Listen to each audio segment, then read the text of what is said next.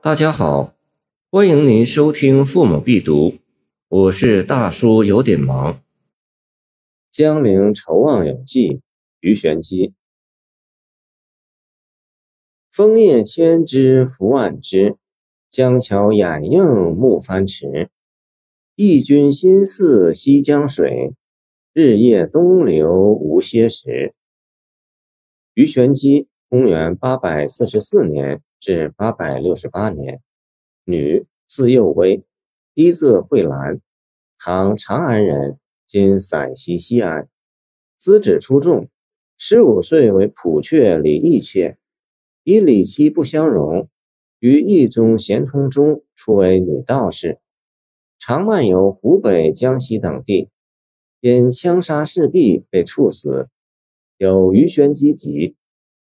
建安诗人徐干有著名的誓思诗五章，第三章末四句是：“自君之出矣，明镜暗不至；思君如流水，无有穷已时。”后世爱其情韵之美，多仿此作五言绝句，成为“自君之出矣”一体。女诗人鱼玄机的这首写给情人的诗，题一作。江陵愁望寄子安，无论从内容、用韵到后联的写法，都与徐干誓思的四句十分接近，但体裁属七绝，可看作自君之初意的一个变体。五绝与七绝虽同属绝句，二体对不同风格的适应性却有较大差异。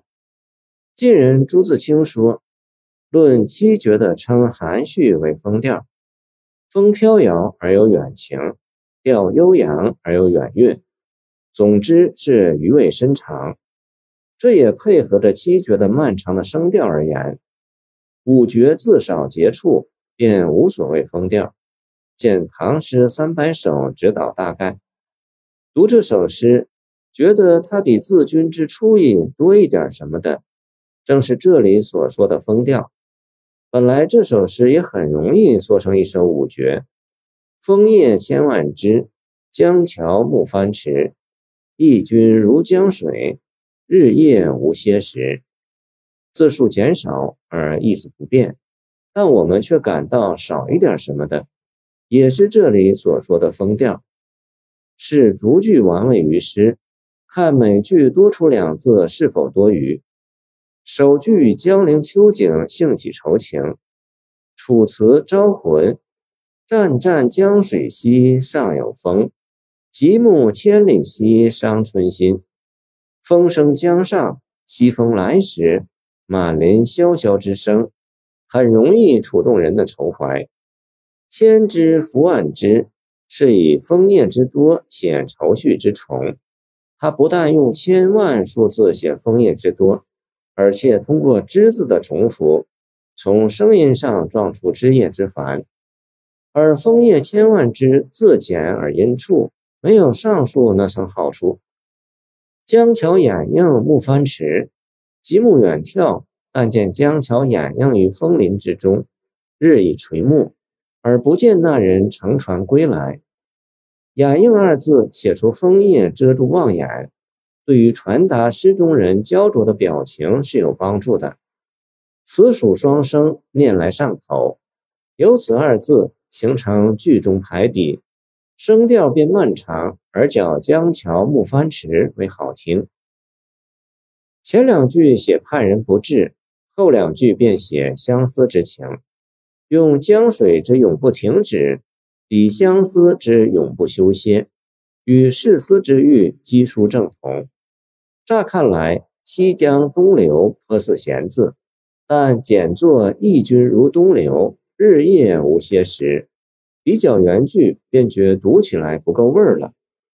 唐刘方平《春怨》末二句云：“庭前时有东风入，杨柳千条尽向西。”晚清王凯运称赞说：“以东西二字相起，其妙非独人不觉。”作者也不自知也，不能明言，但恰入人意。见香起楼说诗，余玄机此诗末两句妙处正同。细味这两句，原来分用在两句之中，非为骈偶而设的成对的反义字东西，有彼此呼应，造成抑扬抗坠的情调，或秦重之志的功用，使诗句读来有一唱三叹之音，亦即所谓风调。而珊珊这样字面，虽意思大致不差，却必损韵调之美。余玄机此诗运用句中重复、句中排比、尾联中反义字相起等手段，造成悠扬飘摇的风调，大有助于抒情。每句多二字，却充分发挥了它们的作用，所以比较五绝，自君之初以一体。艺术上正自有不可及之处。谢谢您的收听，欢迎您继续收听我们的后续节目。如果你喜欢我的作品，请关注我吧。